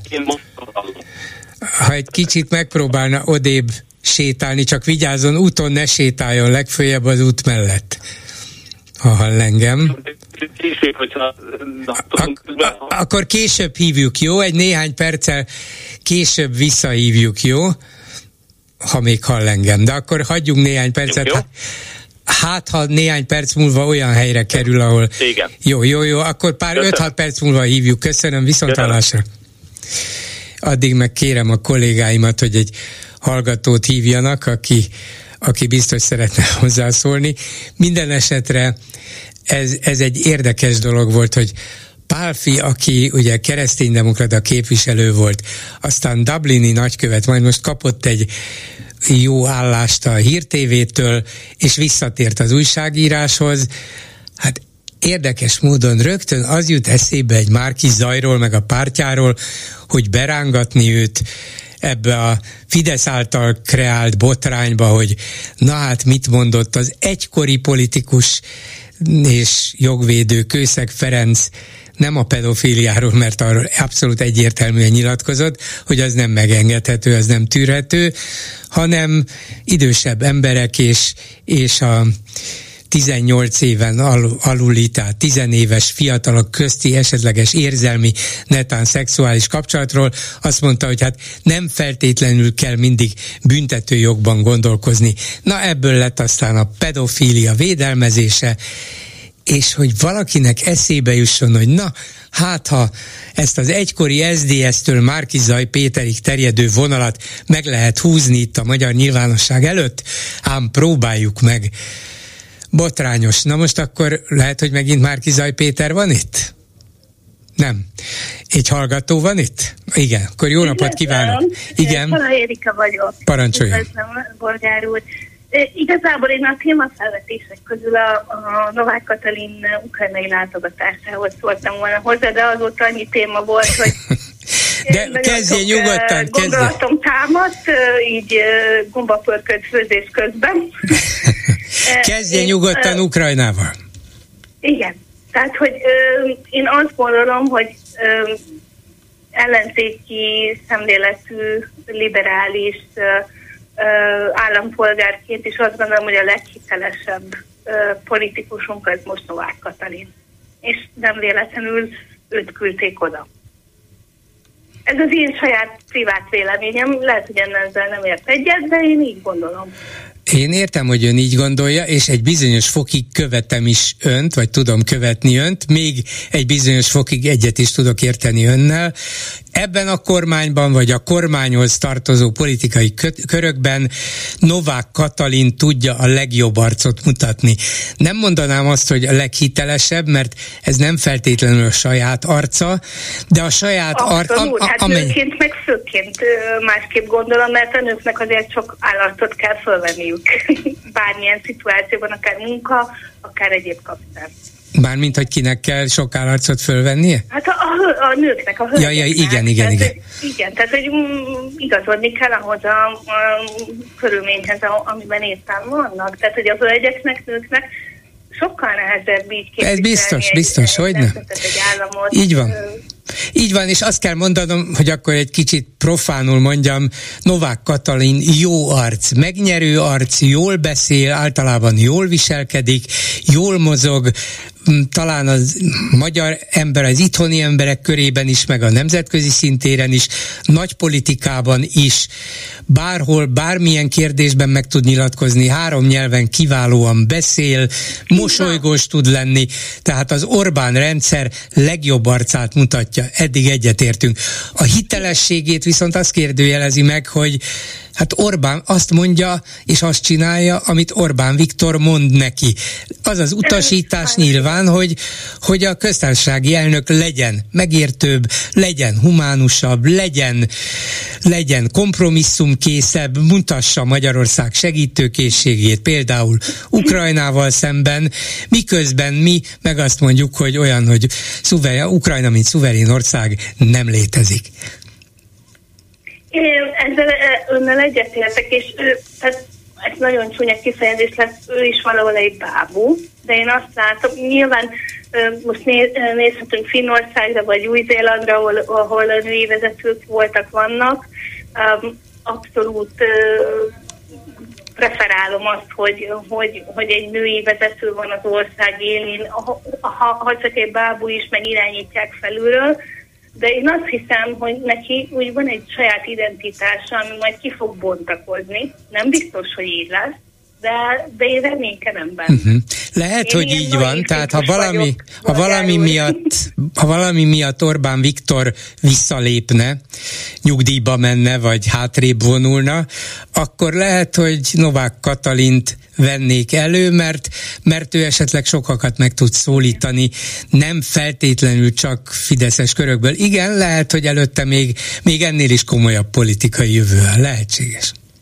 Igen, így van. Tehát hogy igazából nőként azt gondolom, hogy én örülök ennek, hogy van egy hölgy, egy asszony, aki az országot idézőjelben vezeti, gyakorlatilag nyilván nem, de, de, de hogy van végre valami előrelépés, mert kormányt váltani nem tudunk, akkor legalább van egy hölgy, egy, egy asszony. Legalább a nőknek tettek egy gesztust. Igen, uh-huh. igen tehát hogy ez három ciklus óta nem sikerült kormányt váltanunk, szerintem még a következő sem jön be. Majd meglátjuk, hogy hogy alakul, de az egész bandából, vagy az egész csoportból, vagy a kormányból én azt gondolom, hogy ő a leghitelesebb személyiség, és, és, és nagyon jól bírja a strapát. Igen, persze. Boxol is, meg Balatont is át tud úszni. Így van, meg, meg mindent megcsinál, amit mondanak neki, de, de attól még nagyon jól bírja, egy 40-es hölgyként szerintem ő, ő az, a, az az egyetlen hiteles személy, aki, aki az egész... Lehet, lehet hogy egy nagy fideszes válság idején őt fogják elővenni, lehet? Majd meglátjuk. Így van. Csak ennyit szerettem Köszönöm volna mondani, szépen. mert csak a bűsor elején hallottam a témákat, remélem, hogy Márkizai urat elérik, őt üdvözlöm. Igen, állítólag megint itt van, és remélem most már a térerő sem fog zavarni minket. Köszönöm okay. szépen, viszont hallásra. Köszönöm, bolgár úr, minden jót. És akkor jó napot kívánok, polgármester úr, megint. És megint nem hall engem? Hát nem vagyunk, nem vagyunk egy hullámhoz. Ez érdekes, pedig azt mondták nekünk, hogy most már tényleg elértük a polgármester urat, és tényleg itt van, hm, most nem tudom, hogy a térrel van baj, vagy az erővel, vagy mind a kettő. Na jó, addig arra kérem a kollégáimat, hogy próbálják őt is, meg próbálják egy hallgatót is keresni, mert tudom, hogy most arra koncentrálták erőiket, hogy Márki Zaj Pétert megtalálják. Na jó, szóval mindegy, a legfő, igen, most itt van akkor. Ugye, Márki igen. Zaj? Igen, köszönöm szépen. nem könnyű, nem könnyű, látja? Elnézést, most megálltunk az útszélén, itt reméljük, hogy lesz térerő, elnézést kérek a megtisztelő az érdeklődés, és egy olyan történetet kezdtem éppen mondani, hogy mondom Orbán Viktor a kampányban nem csak, hogy egy nyílt vitára nem állt ki, mert attól valamiért tartott, de a nevemet sem volt hajlandó kimondani, de néha idézett egy-egy megszólalást, és az egyik, ami láthatóan nagyon-nagyon rosszul esett neki, amikor én egyszer azt találtam mondani, ez egy erős kép volt, én is elismerem és bevallom, hogy Orbán Viktor volt már kommunista, volt már liberális, volt konzervatív, volt fasiszta, náci, hogy ő pénzért, ha abból lehetne lopni, akkor büszke pedofil lenne. Na ez nagyon betalált eh, Orbán Viktornak, és nagyon eh, sérelmezte ezt a mondatot, mert ezt még idézte is, pedig lehetőleg kerülte, hogy bármikor hivatkozzon rám. De az igazság az, hogy a Fidesz hazamenekítette egy bűnöző pedofilt, és szabadon engedte, és ezért aztán nagyon hitelen, hiteltelen egy eh, Fideszes médiumban, Fideszes kérdezőtől ezt a kérdést éppen az ellenzéknek szergezni. Igen. Hát polgármester úr, lehet, hogy ez önnek is újdonság. azt írja a Mandiner, hogy első napján kirúgták Pál Istvánt a hírtévétől. Hát ez újdonság, igen, szegény, hát sajnálom. Um, nem is a, a Mandiner már csak a Blik értesülését közli, úgyhogy ne vegyük el a dicsőséget a Bliktől. A Blik tudta meg, hogy összehívtak ma délután egy szerkesztőségi értekezletet, és Pál István befejezte új szereplését a hírtévén. Hát ez valószínűleg annak köszönhető, hogy ön nem dőlt be neki ezek szerint. Igen, illetve hát, hogy elég szerencsétlenül fogalmazott, inkább annak köszönhető gondolom, de még egyszer mondom, hát van ilyen, amikor valaki szerencsétlenül fogalmaz. Van, aki kipcsakokról beszél, van, aki kígyózó kígyókról, van, aki a pedofilok mentegetézéséről. Igen. Hát akkor miután a dolgot sikerült rövidre zárni, hogy tudnilik Párfi vajon, vajon miért vette elő ezt a pedofília kérdést? Hogy, hogy ütközött egy falba rögtön, amikor ön visszakérdezett, és, és értetlenségét fejezte ki, hogy már miért kellene türelmesnek lennünk a pedofíliával szemben, szemben, vagy akár a tömeggyilkosok betegségével szemben, mert még azok is előkerültek. Szóval, de a vége az, hogy Pálfi nem sokáig csinálhatott már interjút, ez volt az első és az utolsó, de akkor megkérdezem, hiszen ezért hívta önt oda a pártjáról.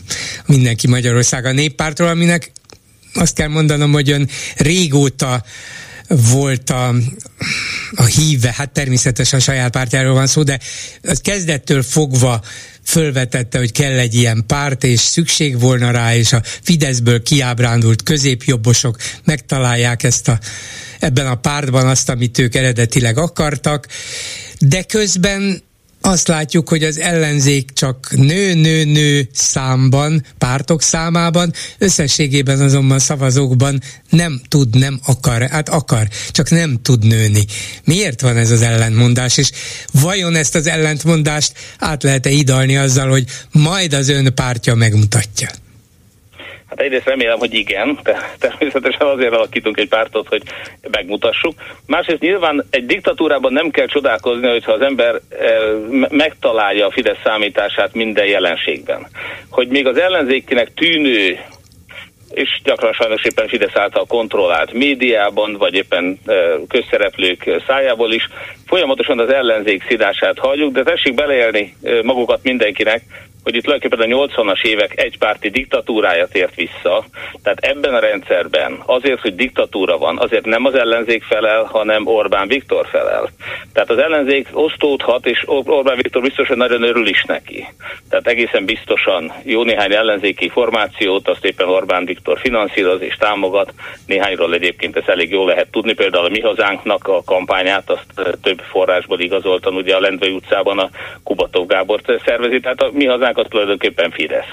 De e, nyilván valószínűleg nem ők az egyetlenek. Amikor néha az ellenzék megszólásait halljuk, akkor amikor a megosztottságban, meg a Fidesznek jó dolgokat csinálják, ez nem biztos, hogy véletlen. Tehát sajnos e, ebben a diktatúrában is a Fidesz gondoskodik arról, hogy sok ellenzékének tűnő erő legyen. Mi abban szeretnénk példát mutatni, hogy például kiállunk e, más ellenzékek mellett, amikor Hatházi Ákos nem esketi föl Kövér László, akkor a másik 56 képviselőnek bolykottálni kellett volna a parlamentet, most nem azt mondom, hogy fölgyűjteni magukat a parlament előtt, de valami komoly hatásos tiltakozás kellett volna, és nem az, hogy szótlanul nézik, hogy az 57. társukat lemészárolják, vagy nem engedik dolgozni. Tehát én azt gondolom, hogy nekünk ebben kell példát mutatni, és ez a párt azért indul, hogy ebben példát mutassunk. És emellett, mint egy műlesleg, igen, valóban a közép, konzervatívabb, keresztény, stb. szavazóknak is egy hiteles alternatíva lesz, de nem utolsó sorban ellenzékiségből fogunk példát mutatni. Az előbb olyasmit mondott, hogy, hogy hát ez a Fidesz milyen diktatórikus rendszerű párt, és hogy ez mindenben megnyilvánul. Gondolja, hogy például Pálfi, először a videó, az interjú eltávolítása a Hír TV-ről, aztán Pálfi eltávolítása a Hír TV-ből azt mutatja, hogy igen, ilyen vezény szóra működnek itt is, mert nehéz elképzelni, hogy hirtelen rájönnek ott a Hír TV-nél, hogy hát a Star Reporter, akit szerződtettek, nem volt igazán ura a szavainak, vagy hát legalábbis tévedett egy nagyot, vagy pedig a Fideszben rögtön észrevették, ú, hogy ez politikailag éppen most ez rendkívül rendkívül kínos, azonnal vágjuk el úgy, ahogy van, ne essék róla több szó. Ez Ez csak az utóbbi. Tehát bárkinek félretés ne essék ebben a maffiában, aminek Orbán Viktor a feje ebben a bűnszervezetben. Ebben aki felségsértést nem követel, az nem bukhat, hiszen éppen ez tartja ott a szereplők jelentős részét, hogy következmények nélküli ország. Hogyha valódi bűnök problémát jelentenének, akkor Kaleta például már ülne. Hogyha valódi bűnök ö, problémát jelentenének, akkor föl sem merülhetne Szájer Józsefnek a visszahozása. Ugye a közéletben most a Dajs Tamástól kezdve már többen arról beszélnek, hogy Szájer Józsefet vissza kell hozni.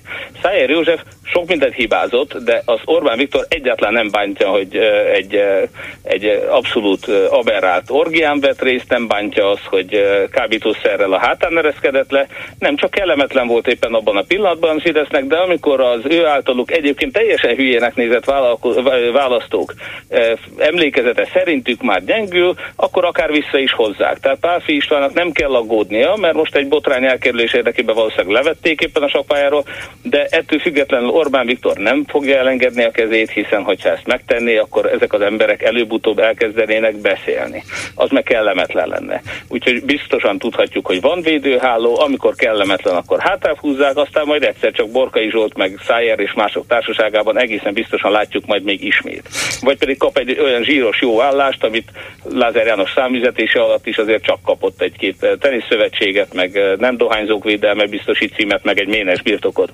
Hát legalább az igyekezetet ugye díjazni kell. Hát ő megpróbálta önt is belerángatni ebbe a pedofiliába, hogy hát ha kiderül önről is, hogy védelmezi a pedofilokat. Hát nem sikerült, barul ütött ki, de azért nem kell, nem kell, csak pillanatnyilag kell kivonni őt a forgalomból, aztán majd adott esetben valahova elküldeni, hogy mégse érezze olyan számkivetetnek magát.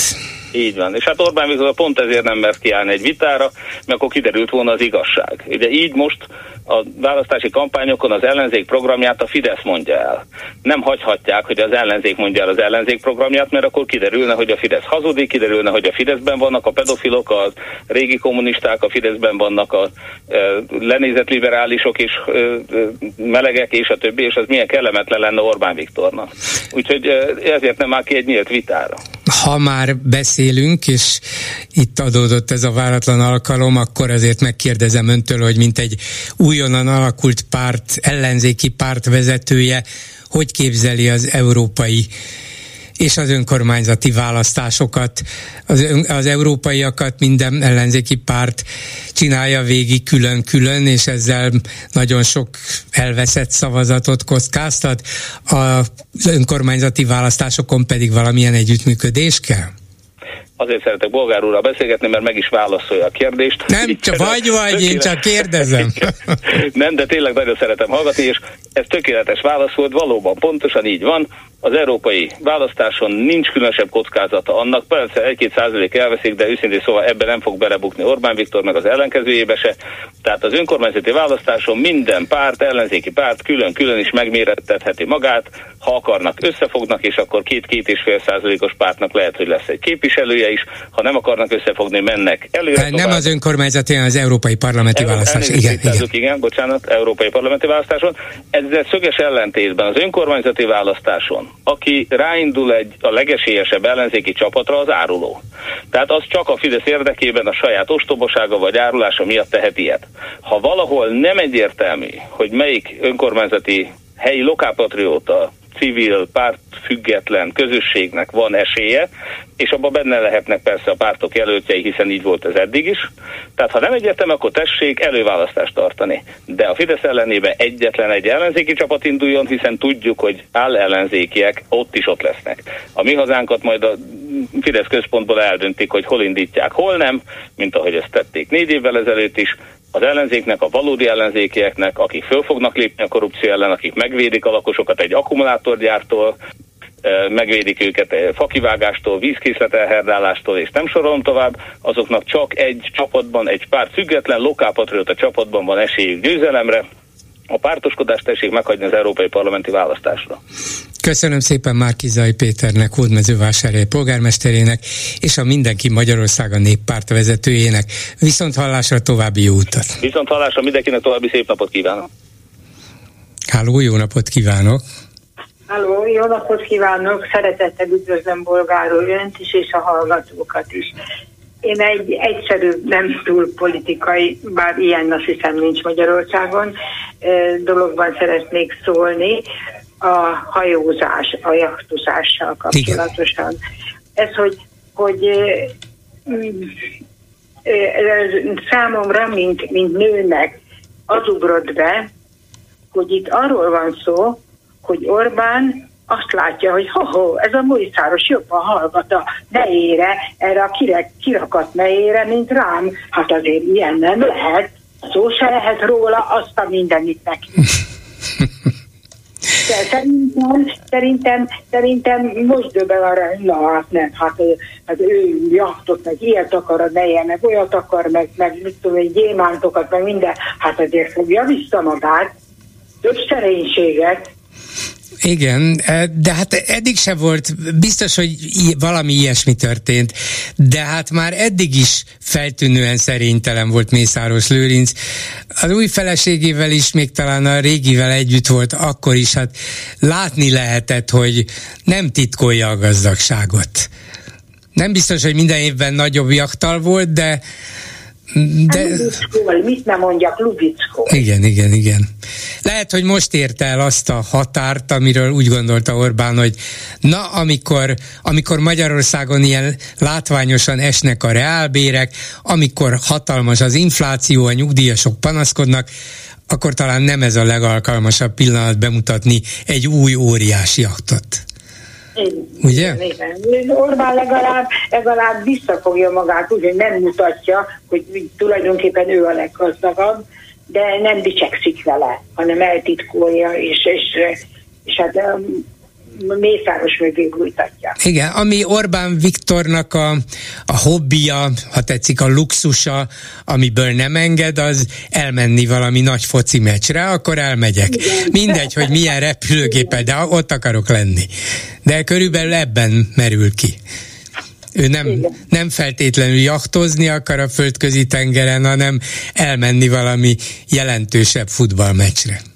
Tudnélik, a magyarok többsége szívesen néz futballt, és nagyon kevesen vannak, akik jaktoznak. Tehát inkább elnézik uh-huh. neki, mint Mészárosnak a jaktozás. Így van, biztos, hogy igaza van ebben. A futballt azt mondják, hogy jó, hát igen, persze én nem tudok elmenni magánrepülővel mondjuk Isztambulba futballmeccset nézni, pedig én is megnézném, vagy, vagy Londonba, de hát ha ez, ez a legnagyobb baj, amit történhet, tehát Orbán Viktor végül is annyi dolgozik szegény, én is szeretem a focit, megértem őt, a jaktot nem igen értik. Így, így van, igazam. Így van, így van, így van. Úgyhogy Úgyhogy vigyázni kell a, a dekoratív feleségekre, mert féken kell őket is tartani, nem csak a férjeket, akik már úgyis fék, pórázon vannak. Köszönöm. Szépen, én, én is köszönöm, hogy jelentkezett. Köszönöm, jó hogy, jó, hogy szóba hozta. Viszont hallásra. Viszont hallásra. Háló, jó napot kívánok! Közben valaki megkérdezi tőlem, hogy na és 60 puszta? Hát mondjuk 60 puszta nincs annyira szem előtt, ugye, mint az a nyomorult jacht. Hol az egy, hol Nápolyban, hol Monte Carlo-ban, hol nem tudom hol, és még követik is. Um, úgyhogy meg hát azért ez látványosabb. 60 pusztán nem biztos, hogy az ember annyira akar egy, egy kastélyt, vagy egy, egy nagy-nagy majorságot, kastélyszerű épületekkel, óriási könyvtárral, hát milyen szép dolog az, hogy olvas is a miniszterelnök, és különben sem az övé, hanem az édesapjáé, mint tudjuk. De Hát majd lassan kiderülhet, ha esetleg Orbán Viktor visszavonul, hogy mi az, amit még szeret a focin kívül. De itt egy hallgató. Jó napot kívánok! Tiszteltem, Bolgár úr, én Bánkuti László vagyok. Parancsoljon! Nem az a Bánkuti László, aki sokat betelefonál, én még életemben most telefonálok először. Örülök egy, neki. Én is örülök, és az elején engedje meg, hogy azért köszönetemet is államos helyezem ki a klubrádiói dolgozóinak, meg önnek is, hogy, hogy működnek és léteznek, és, és életben tartják a magyar reményt. Önök nélkül nem maradnánk életben, ez a lényeg, úgyhogy örülünk, hogy önök örülnek, mert egymásra vagyunk utalva. E, akkor röviden, én amiért kértem a, a, a, a beszédnek, a beszélgetésnek a lehetőségét, hogy én egy kalandvágyó, 66 éves nyugger, aki Németországban éli az életét, és ott dolgozik. És volt egy beszélgetés egy hölgyel a német, illetve a magyar egészségügyel kapcsolatosan összehasonlításban. Hát én is részese voltam ennek a történetnek. Én nem nagyon akarom ezt, mert nagyon sok dolgot tudnék erről beszélni, de ugye a magyar egészségügy, ugye először is én hazai nyugdíjas is vagyok. Kint is dolgozom Németországban, és a magyar nyugdíjrendszerből töröltek életem. A nyugdíjrendszerből az egészségbiztosításból töröltek uh-huh. engem, mivel hogy Németországban van jogbiztosításom, egészségbiztosítás. Ez egy fricska volt, ezt, ez, ezért haragudtam, hogy ezt nem értettem, hogy egyszer nyugdíjas vagyok, jogosult, hogy kapom a nyugdíjat, a nyugdíjat, nem beszélnék arról, hogy most mennyit kapok. De akkor miért nem jogosult egészségügyi ellátásra? Hogy miért nem vagyok jogos? Nem is firtattam tovább, kint vagyok Németországban, keresem, dolgozom, hál' Istennek most már egészségben. Csak annyit szeretnék bolgár úr mondani, hogy több mint egy évig voltam betegállmányban. Ugye van tapasztalatom a hazai egészségügyben, és hál' Istennek nem sokat, de tapasztaltam. A német egészségügyben úgy működik a rendszer, hogy ez a magánorvosi praxis, meg az állami praxis, ez mindegybe folyik. Tehát nem számít, hogy én, én ki vagyok, vagy mi vagyok, működik a rendszer, tehát elfogadják a beteget, kezelik a rendszert. A kórházi dolgokról, amit ott a hölgy említett, hogy be kell vinni ezt, meg be kell vinni azt.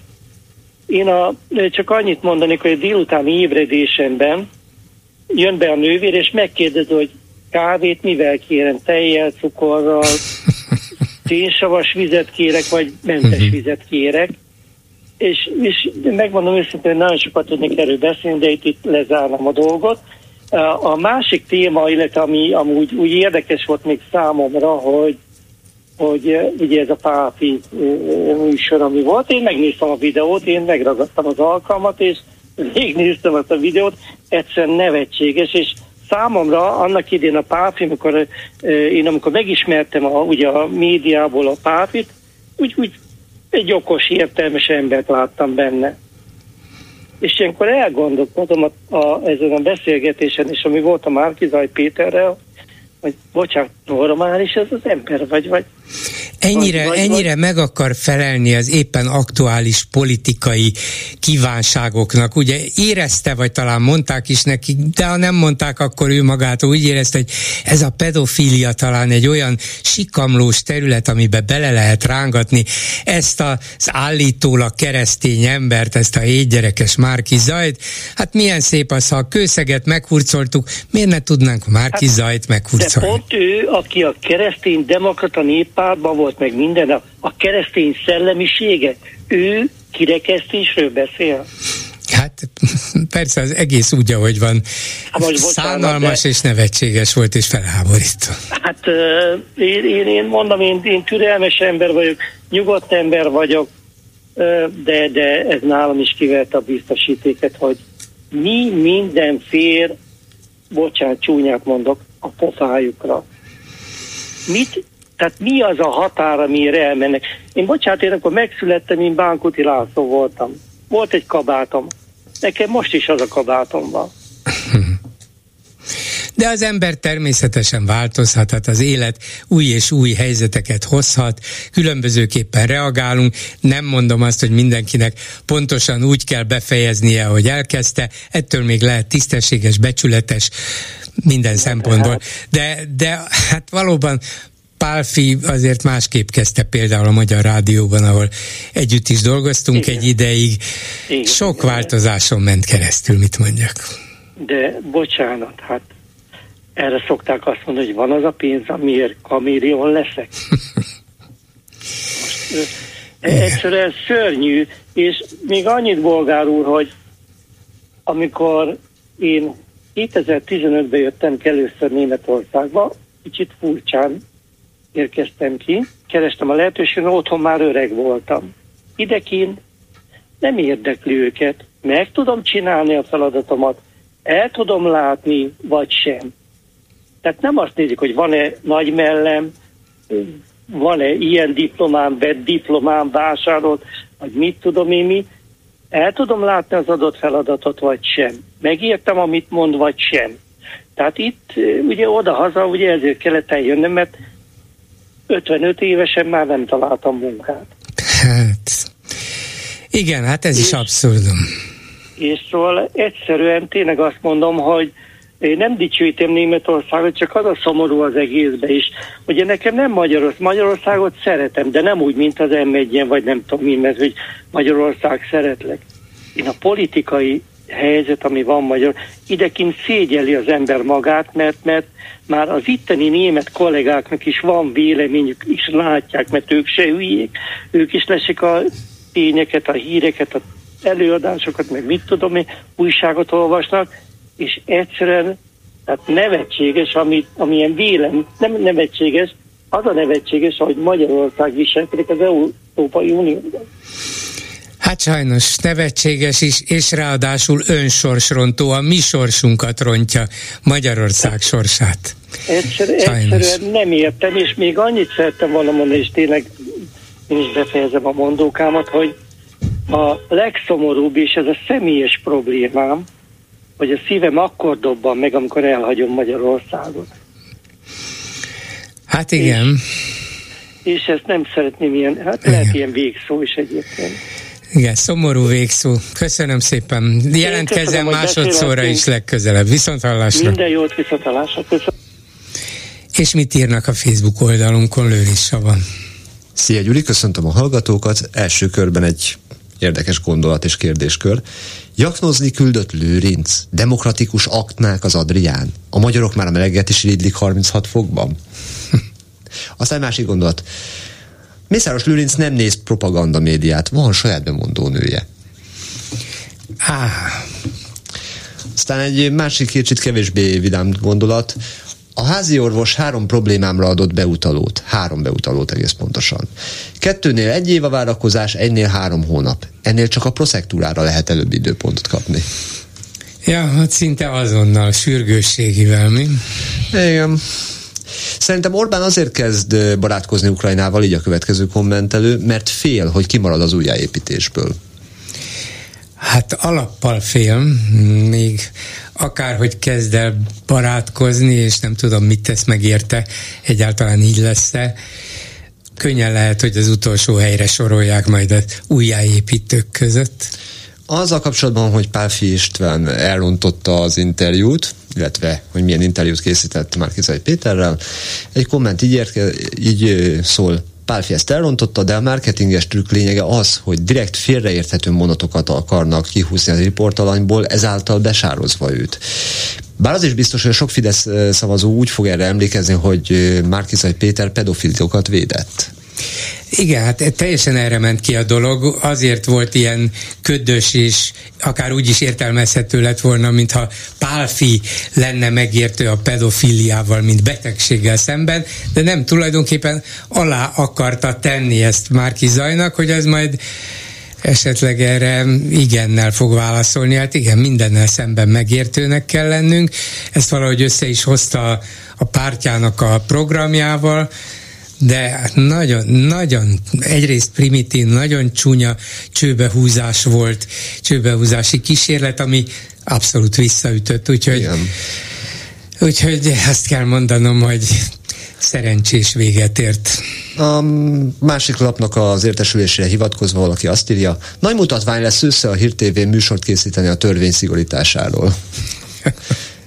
Valaki meg azt veti fel, hogy fogjuk még látni Pálfit az MTV a képernyőjén. Nem, szerintem egy jó ideig most nem fogjuk, az az érzésem, ez, ez nagyon fájt, ezt, ezt nem így képzelték el a, a Fidesz propaganda gyárban. Lehet, hogy volt valami javaslat, hogy Pista, hoz már ezt elő valahogyan, az is lehet, hogy önszorgalmulag volt ebben ilyen, ilyen kreatív és innovatív, akárhogy volt is, azonnal ráéreztek, és hogy tényleg milyen hihetetlen gyorsasággal és kiméletlenséggel működik ez a fideszes gépezet, azonnal elvágták. Nincs, volt, nincs. Csináltál egy interjút? Ez volt az utolsó. Ez, ez azért eléggé sokat elárul arról, hogy a kormány hogyan Hogy milyen rendszer ez? Igen. Embereivel. Bátor utcai harcos, így fogalmaz Orbán Viktorról egy másik kommentelő, újra nőtt küldött maga helyett Ukrajnába. Bátorak, bátora. Há- a háborús veszélyhelyzetbe, annak a Igen. közepébe. E, ezzel kapcsolatban azért megjegyezte egy másik kommentelő, hogy Novák Katalin valóban nagyon hiteles, főleg Ruandában a kongresszuson, ahol majdnem dűrohamot kaptak a jelenlévők. Ez... Hát, jó, biztos volt ilyen is, olyan is. Ettől függetlenül szerintem annak a betelefonálónak igaza volt, aki azt mondta, hogy még ő a kormány, ő a hiteles jelzőt használta, én azt mondom, hogy a, a legbarátságosabb, legelfogadhatóbb arca, és ezért küldik őt sok olyan helyre, ahol lehet, hogy Orbán nem is fogadnák szívesen. Milyen lehet egy Például Zelenszky nyilván Igen. beolvasna, ki a fogadna. Milyen lehet egy barátságos masszer? Ez az én gondoltam, és ezzel zárom is a komment szekciót. Köszönöm szépen, még egy hozzászólásra van idő. Jó napot kívánok! Jó napot kívánok, tiszteltem! Én még mindig panelproli vagyok. Bár tudja, hogy a mai panelárak mellett az ember már igen, ne büszkélkedjen ezzel. Én lakom 50 négyzetes lakásban, az is 50 millió. Igen, hát, van. döbbenet, igen. Az, igen. Hát jó, erről is lehetne beszélni, de nem ezért írtam. Örülök egy picit, hogy mondjam, vádom kellett, ami természetes picit, eh, hogy mondjam, rendeztem a gondolataimat, és inkább egy kérdésre regulá, re, redukáltam volna hozzászólásom, úgyis kevés az idő. Eh, az interneten terjedt egy időben, de most már nem látom, nem találtam meg, ez a 10-20 perc alatt még vártam, próbáltam megkeresni, hogy uh, ki is nyomtattam. Ami úgy kezdődött, hogy a Novák Katalin, a 18-19 vagy boldog az, hogy vagyok, hogy olyan pártnak a tagja lehetek, aki annyi mindent tett, már mint a Fidesznek, a fiatalok és a többi, stb. Ez egy nem túl hosszú szöveg. És a szövegnek a végén az van, idézőjelbe olvastam a neten, hangsúlyozom, valószínűleg ön is hallott róla, úgy fejeződik be ez a hát nem túl hosszú szöveg, hogy kimerem mondani, hogy azok a fiatalok, akik ennyi segítség után elhagyják az országot, azok hazárulók. Én most én kérdezem öntől, hogy nézzen már utána legyen szíves önnek nagyobb a hát ehhez való uh-huh. hozzáférési lehetőség, mert a sima internetet tudom csak megnézni. Ott most már nem találom, de egy időben hogy, volt. Hogy hol és milyen összefüggésben mondta igen, ezt? Igen, hát hogy érdekes. milyen összefüggésben az nem érdekes, mert ha valaki úgy kezd, hogy boldogasszony vagyok attól, hogy ha ez mind igaz, akkor utána többi már összefüggésége igen, igen, igen, igen. Hanem, hogy egyáltalán elhangzott-e. Igen, vagy pedig valakiképpen a szájában. Én amúgy se kedvelem a hölgyet, de ez legyen az én problémám. De annak a hölgynek mondom, aki azzal kezdte hozzászólás, hogy ő neki a mintaképe, vagy a hite, ja, hiteles. Leghitelesebb. Hát, ha, ez vala, ha valaki ezután hiteles, akkor a kedves hölgy, aki betelfált, fogadja őszinte részvételet. Nem, ő aztán kiderült ugye a beszélgetésünkből, hogy úgy értette, hogy a tulajdonképpen a legelfogadhatóbb arca a Fidesznek, és ezért mutatják őt gyakran olyan helyeken, ahol a többieknek már nem hinnének. Ha ez, Le- ha, lehet, hogy neki. Kérem, ha ez elhangzott, igen, igen, igen. Megpróbálok. így, de mondom én, most nincs nálam, de én kimond, kinyomtattam ezt a szöveget. Igen. Tehát Jó, az van, a kérdés, hogy honnét van, és mennyire igen, hiteles igen, a szöveg. Hogy, hát, hogy hol meg, mint az szerintem kevésbé érdekes, hanem ha ez az ő szájából elhangzott, akkor se nem hiteles, se nem elfogadható, se nem államfőnek való. Pont. Igen. Jó, Állat, meg, meg, megpróbálok. Megpróbálok utána hát, nézni. azokat a fiatal, bármilyen szegmensbe mennek ki, bármiért persze, mennek persze. ki, azok nem lehetnek hazaárulók. Hát persze, hogy nem, nem, nem, nem, nem. Tehát ha ez elhangzott, és akkor már csak még ha van egy, egy rövidet mondata idén, akkor viszont az a nagyon nagy baj, hogy az sem az ellenzék, sem a sajtó ezt nem pertaktálja. Uh-huh. Ezt mi, mi, kérdezem én, bocsásson meg, hogy önnel beszélek többes számban, mi miért vagyunk ilyen kimételesek, kiméletesek ezzel a szemétbandával szemben? Hát azért mi nem vagyunk kiméletesek, szerintem megmondjuk a magunkét, önök is, meg hát mi is. De, de, de utána nézek, és megpróbálom megnézni, hogy valóban elhangzott-e tőle. nem hangzott el, akkor én, én azért nem állítom ezt, ha nem kérdezem, mert akkor előre kellene kérem. Ha nem hangzott el, akkor nem hangzott el, nekem csak az, az ott van a De problémám. ha elhangzott, akkor súlyos, valóban. Akkor nagyon komoly dolog. Akkor nagyon, Köszönöm akkor, szépen, akkor, hogy fölhívta rá a figyelmet. Igen, igen. Köszönöm Ugye, szépen. Ne haragudjon, hogy De hogy van. Köszönöm, viszont hallásra. Ezzel a megbeszéljük mai műsora véget ért. Készítésében közreműködött Král Kevin, Lőrinc Saba, Erdei Tünde, Simon Erika és Kemény Dániel. Bolgár Györgyöt hallották, viszont hallásra holnap. Most pedig jön az Esti Gyors. Esti Gyors, a hírek háttere. Orbán egyre inkább úgy fest, mint aki egy rejtőregényből lépett elő. Jobb kocsmákból, pláne a Bálter megből már kinézik, csak akkor engedik be a kötelező a részvétel. Simlis figura, már többször átvágott mindenkit, hogy klasszikust idézzek, mindig kavarja azzal a csavaros eszével. Ettől persze ő nem szontyolodik el, összehozza a saját asztaltársaságát. Az amerikai gyalogos, a francia őrvezető és az angol géppuskás nála nincs jelen, de gyanús, hogy az orosz hússaláta igen. Én nem kérdezem, te mit művelsz otthon, te sem teszel fel kérdéseket nekem, ez az alapja. Meg persze a jó öreg biznisz, állami és magán. Egyikről sem tudunk sokat, utóbbiról szinte semmit. Benéz azért néhány bukott politikus nyugatról is, ők is hálásak, hogy tőlük sem kérdeznek semmit. Biodíszletek Erdoğan és a közép-ázsiai diktátorok mögött. Orbán válogatott legénysége közben nagy munkabírással dolgozik, hogy még véletlenül se tudjunk távolodni az oroszoktól, energetikai függőségünket rendületlenül betonozzák, pakson szó szerint. A helyzet bája, hogy az asztaltársaságnak, beleértve az orosz hússalátát is, csak azért ennyire fontos a magyar pajtásuk, mert a már említett bálterembe még bejárhat időnként, hogy kavarjon. Ide a belépés díjtalan volt, de a kilépésünk egyre kevésbé bizonytalan. Kárpáti Iván vagyok, ez az Esti Gyors, a hírek után kezdünk. Esti Gyors, a hírek háttere.